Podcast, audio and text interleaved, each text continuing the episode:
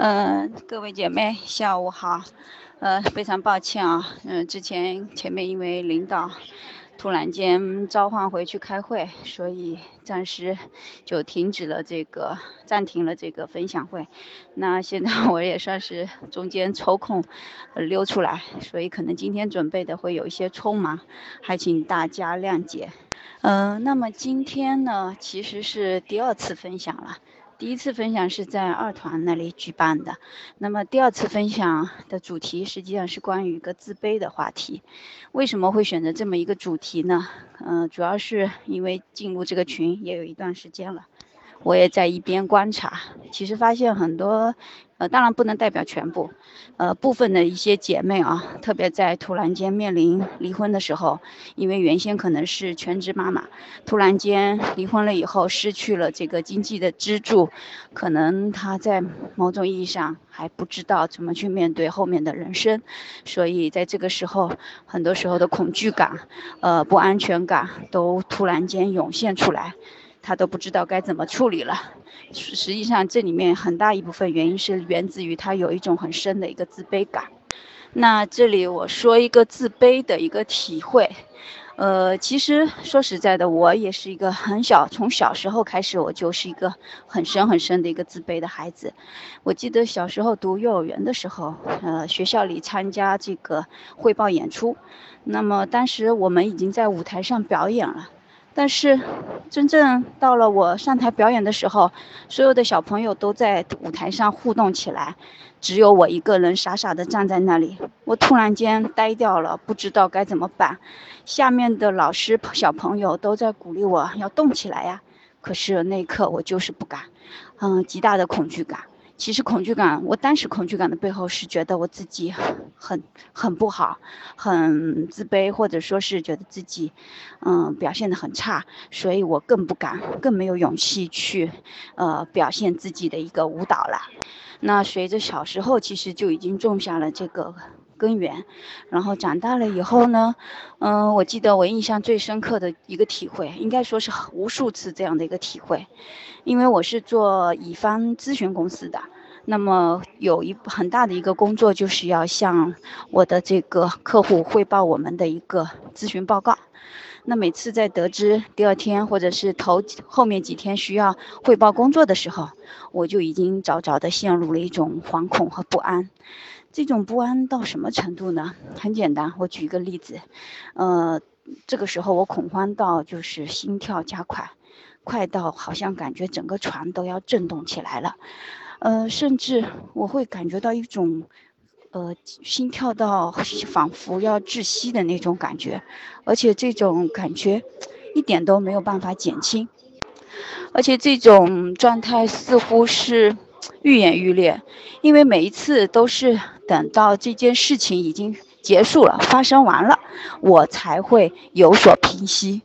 但是下一次如果说又有一个通知我要去面对客户的时候，我又陷入了这样的恐慌。也就是说，对这样的一个恐慌，我没有任何的这个。就是应对的策略，只能任由它一次又一次的在我的这个生活中不断的重演，嗯，那这就让我感觉陷入了一种困境，我该怎么办？我一直都没有办法去解决这个问题，那这个问题就永远会困住我，而且是一直都没有缓解的这种，呃，感觉越演越烈，甚至感觉到我后来都害怕我从事这样的一个工作了，已经有一种抗拒。这份工作的感觉，那其实这个这个体验可能 有很多人都不能理解，为什么呢？因为其实我在现实生活中，大家看到的我都是一个非常自信，有怎么讲，呃，工作业绩。学习成绩各方面都是在班级和公司公司面前、同事面前都是表现非常优良的。没有人会想象到，我原来在那么要强的表象之后，有一个这么自卑的心，这是所有的人都觉得不可思议的地方。但是只有我自己知道，只不过是日常的我把这一份。这个自卑感隐藏起来了，可能隐藏的比较好，所以你会看到现实中很多要强的女性，其实她未必是自信的，其实她们的这个要强的背后很有可能是一个自卑的心。那好，那我们就来说，呃，我在面对这个自卑的时候，我是怎么去处理的？那么，当我的工作越走越上坡，走到越来越高层级的时候，这个问题就越来越回避不了了。那我记得我当时觉得我应该自己去问自己为什么了？你为什么会感觉到恐慌？为什么会觉得自卑呢？其实我当时脑子里第一个蹦出来的一个念头，就是，嗯，我可能觉得我自己是一个没有价值的人。或者说，我觉得我是一个低价值感的一个人，那就要问为什么你会有这样的一种感觉呢？嗯，我想这里我岔开一个话题，可能现实中很多这个离异的妈妈好像都有这种感受，觉得自己好像没有什么价值，所以我才会被人遗弃，所以我才觉得自己在面对一些要独挑大梁的一些工作和生活的时候，觉得自己走不出来，或者说不敢面对。甚至有些人都不敢去走向社会，去谋一份这个工作，对不对？就是因为他们对自己没有一个十足的一个认定，觉得自己的价值很低，或者说自己的一个能力其实是，呃，无足轻重的，才会有这样的一个恐惧感产生。实际上，恐惧感不是最重要的原因，而是你背后的观念造成的，就是这种无价值感。那么，我们先。呃，抛开这个无价值感，我们可以再深挖下去。嗯，你为什么会有这种无价值感的这种主观意识呢？嗯，那么我们可能后面这个观念的背后有一个可一个现象，就是我们在日常生活中是不是都经常去向外去求求外界的一个认同或者是肯定，对不对？应该说是我们从小学或者从出生开始，我们就被父母拿去跟外面的孩子去做对比，然后如果说这个时候我们表现得很好，父母就会给我们大加赞赏，老师也会给我们很多的表扬认可。但如果说我们表现得不好，父母可能就会责骂，或者就会对我们投来很沮丧的眼光。那那么小小时候的我们，实际上本身就是没有安全感的。那么，在我们弱小的心灵下面，在一个没有安全感的情况下，我们就会看父母的眼色。嗯，父母一个笑容，你会觉得哦，我做得很好，所以下次我要做得更好。父母如果投来一个很沮丧、很忧伤的眼神，小孩子就会觉得是不是我做的不好，所以惹父母亲不高兴了。那我下一次是不是应该注意一点？我记得我小的时候有很明显这样的一种感受，所以在久而久之，呃，在我的这个后来的这个人生经历当中，我就形成了这样的一种惯性的思维或者是以行为举止。那么我就，所以大家会看到，哎呀，这个小姑娘好像很很乖巧，呃，很听话，不会闹事，但其实没有一个人知道。在我乖巧的背后，实际上是一种很强的这种自卑感和不安全感。那所以，在衍生到我们成年人长大了以后，我们面向社会的时候，我们是不是有很明显的一个行为，就是我们很渴望领导的认可，很渴望我们的爱人、亲密爱人对我们的一个认同。如果说他们得不得不到他们的认可，我们会觉得，哦，我在工作上。我是一个没有能力的人，那我的未来的这个仕途是不是会越走越灰暗？那得不到老公的认可，得不到老公的关注，我们就会觉得我的婚姻出现问题，觉得很没有意义。我的心情也因为他们的这个评判而陷入了谷底。会不会发现我们的情绪时时刻刻都因为外界的评判或者是外界的指责，就让我们的一天的情绪变得很糟糕？所以这个实际上是我们生活中经常会遇到或者是不断重演的一个现象，但是这个现象或者说这个价值观真的是正确的吗？嗯，我觉得我以前问了很多周围的朋友，他们都觉得很正常呀，大家都是如此。但是，呃，当我们深刻的去分析这个现象的时候，你会发现，那我们将来的人生。不是变得永远都是这么被动的吗？你的价值永远是要别人来认可你的吗？嗯，那或者说是外界的这个价值观是在时时刻刻在变化的，那你不是岂不是你永远都是一个失败者？比如说你的，你拿自己的一个缺点，去跟外界的一个世俗的一个优优，就是大家的主流观念去对比，那你会发现，然后你的在这一方面你是永远是一个失败者。那么在这种情况下，你会觉得，嗯，你有体验过成功或者是被认可的这种喜悦吗？我相信少之又少吧。那么，当我们把所有的认可、对自己的认可和对自己价值的肯定，都是寻求外界的认同的时候，你就会发现，我们的人生可能真正快乐的时候非常的有限。因为老板的价值观在变，社会的这个主流观念也在千变万化的变化，就像我们的时尚一样，每年的时尚主题都不一样。那你是不是都要跟随别人来被动的改变自己？你不觉得你活的就像一个傀儡吗？你觉得你的人生会，会每天处于一种有个自我掌控的这种喜悦吗？我想没有吧。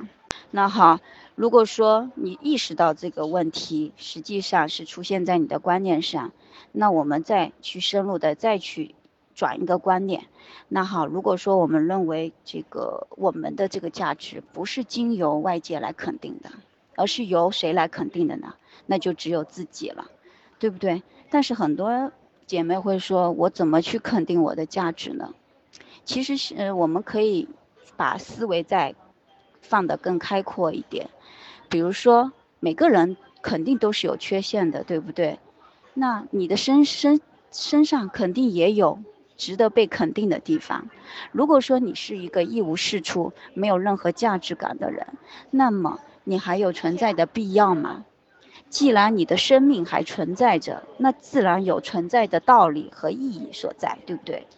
那很多人就会说，那我到底存在的价值在哪里呢？那这个可能就需要大家自己在日常的生活中去，就是说换一个观念去看，不要把眼光总是锁定在自己的一些缺点，而是锁定在自己的一些优点上。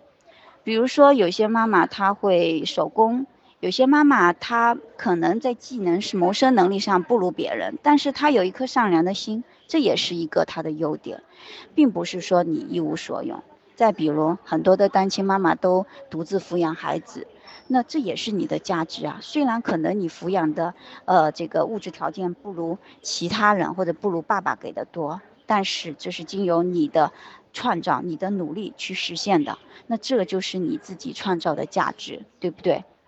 嗯，除了这个刚才说的向外认同之外。那么还有一个很大的一个这个重要的一个因素，就是我们很多时候都不接纳我们自己的不完美，对不对？每个人可以说是从出生到现在，没有谁是完美无缺的。我想没有人能够找得出完美的人吧。即便是一个成功者，他也是经历了无数次的失败和被别人的抨击，他才走到了今天。那即便是佛陀在世。他也是被人曾经被人唾骂的对象，对不对？所以说，在这个世界上，你真的是找不到一个完美无缺的生物，别说是这个人了，对不对？那我觉得，既然这是一种我们生命存在的一种常态，那其实我们就应该用更包容的心态去看待这个问题。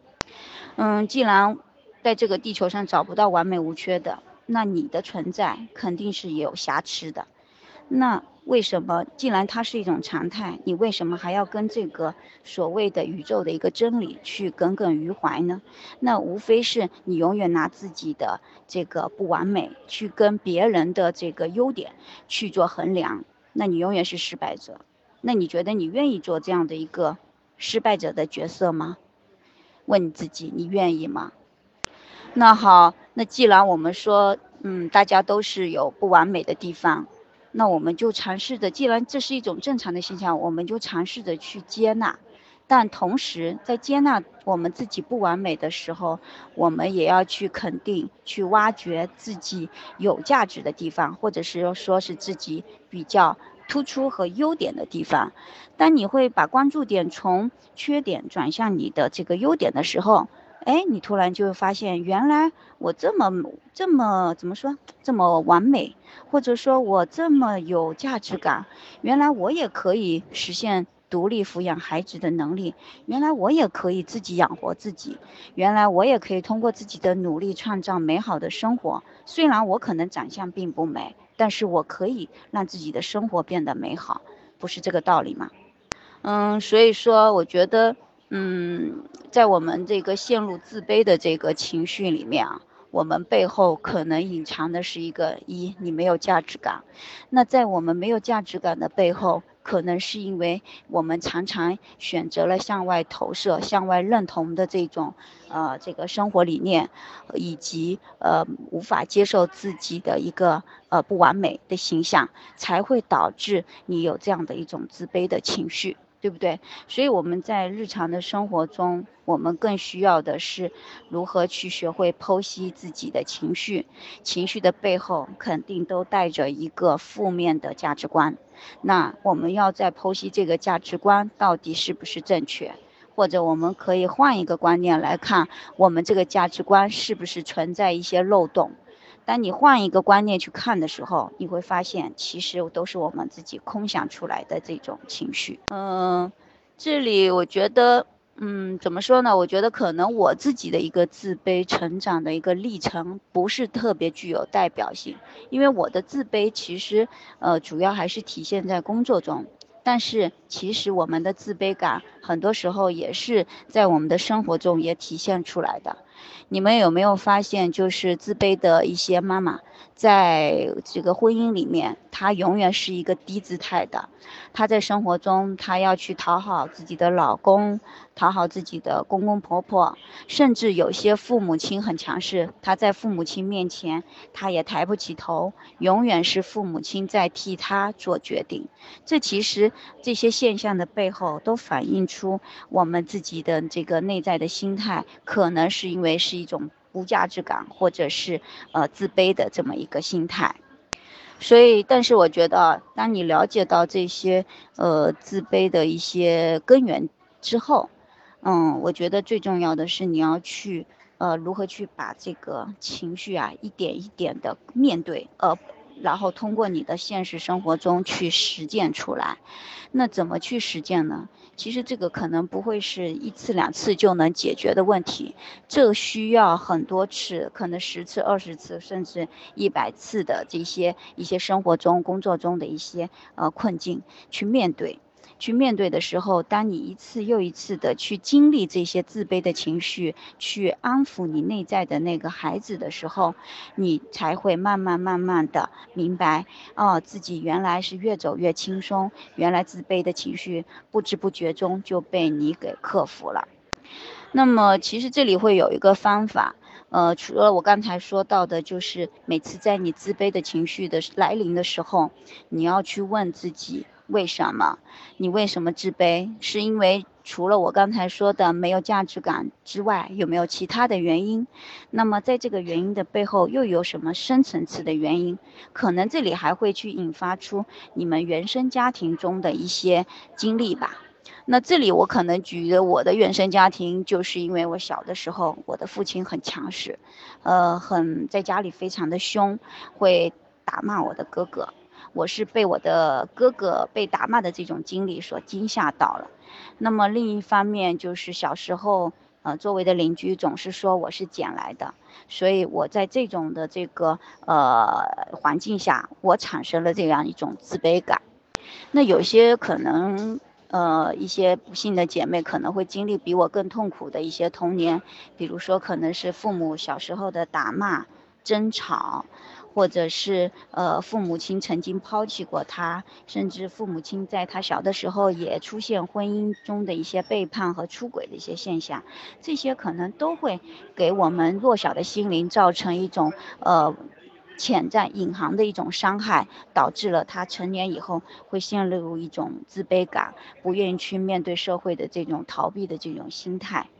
但是当我们呃，就是说，知道自己的原生家庭可能是我们导致原这个性格的一个真正原因之后，这并不代表说你就解脱了。甚至很多人真正找到根源了以后，依然解决不了自己的一个自卑的一个问题，那是为什么呢？因为我们很多的时候把责任啊都推给了这个原生家庭，其实在这个过程中你并没有找回自己的力量，而是选择了一种回避的态度去面对自己的自卑。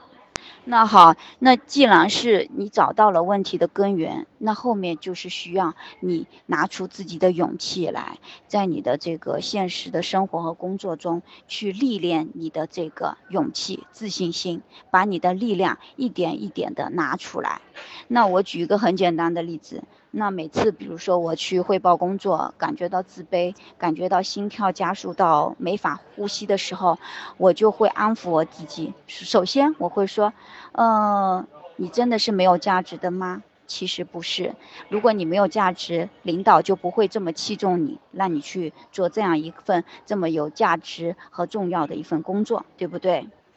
如果说你真的是没有价值，那你怎么会一步一步走到今天呢？是你自己内心的这种不安全感，啊，一时把我们的这个所有的理性都给掩盖掉了。所以，首先我们要先让自己冷静下来。然后，如果说这时候你的心情还是很紧张，那你可以再说，再问问自己：难道说我们去做这样一件呃面对客户的事情，真的就会让你少一块肉？让你丢掉工作，让你会彻底的对自己的人生就会因此而完全的变得陷入灰暗，甚至好像没有生存，好像没有吧，没有呃真正恐惧到那个程度吧，所以这都是我们自己想象出来的恐惧，不是吗？所以啊，然后。就这样一次又一次，你去给自己做正面的鼓励。其实你在鼓励自己，不是说鼓励你现实中的你，而是鼓励你内在的小孩。因为我们每个人的内心都住着一个跟我们可能失联、失去连接的一个内在的一个小孩。那么我们每一次的情绪的背后，都是因为这个小孩他感到恐慌了。所以，那我们在每一次跟自己交流的过程中，不是跟外在的交流，而是跟我们内在的。那个自己做交流，所以啊，你在跟他做交流的时候，其实你就可以把他当成一个你自己的孩子一样，你去给他鼓励，你去给他分析，给他去呃摆事实、讲道理，最后用你的感动的语言去鼓励他。你可以说：“亲爱的，嗯，其实没有什么可怕的，这件事情是一个很好的锻炼，不是吗？嗯，这件事情真正走过来以后，你肯定有很多的收获。再严重来说，这件事情并不会真的要了我们的命，也不会断了我们的这个生财之道，对不对？只不过是去感受一下而已。所以我们去体验体验，应该没有什么啊太大的损失吧。”所以我就是经过这样一次又一次类似的这种自我分析，然后去嗯对自己内在的那个孩子去做交流，去做沟通，更多的是给他鼓励。那么当你，那么当你跟自己的内在的那个孩子产生了连接，能够经常跟他起互动起来，感受到他的那一份恐惧感和失落的这种心情的时候，你慢一慢，慢慢的你就会。嗯，跟这样的一个自己产生了连接，或者说你这个时候才真正的形成了一个一体，而不是分离的状态。那么基本上，其实我在克服我自己自卑的这个问题的时候，就是这样通过一点点的这个呃日呃几次或者是十几次的这个历练，那么通过分析自己，那么才走出来的。嗯，我相信群里的姐妹。应该用这样的方法，应该多多少少会能够有所启发，或者是有所收获的。关键在于是大家一定要坚持，呃，在可能比如说第一次情绪来的时候非常严重，嗯，你没办法去完全的疏导自己的情绪，嗯，但是你会发现坚持了几次以后，嗯，再回过头来看，你就会发现自己的自卑感好像没有像之前那样那么严重，那么不可逾越了。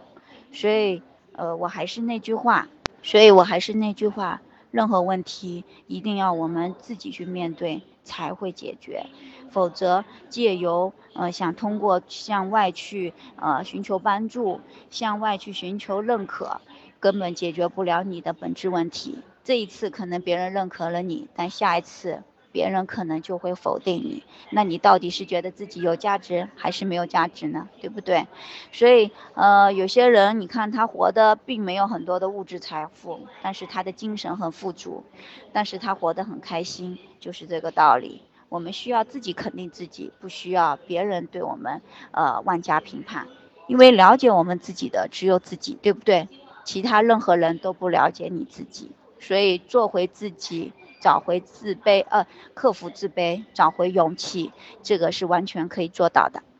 那最后，呃，我就呃恭祝大家能够早日跟自己的那个内在的小孩产生连接，呃，拿出自己面对生活的勇气，好吧？那今天因为时间非常的仓促，我就先分享到这里了。嗯，后面我们会把今天的语音分享整理成文件，呃，到时候在群里会再次的这个上传，到时候大家可以下载重复去听。谢谢大家，今天就到此为止了。呃，然后这里我补充一下，嗯，其实最近因为考虑到很多。这个群里还是有很多负能量的，我跟群主也一直在商量着有什么更好的方法，能够把我们这个群的正能量给一点一点提升上来。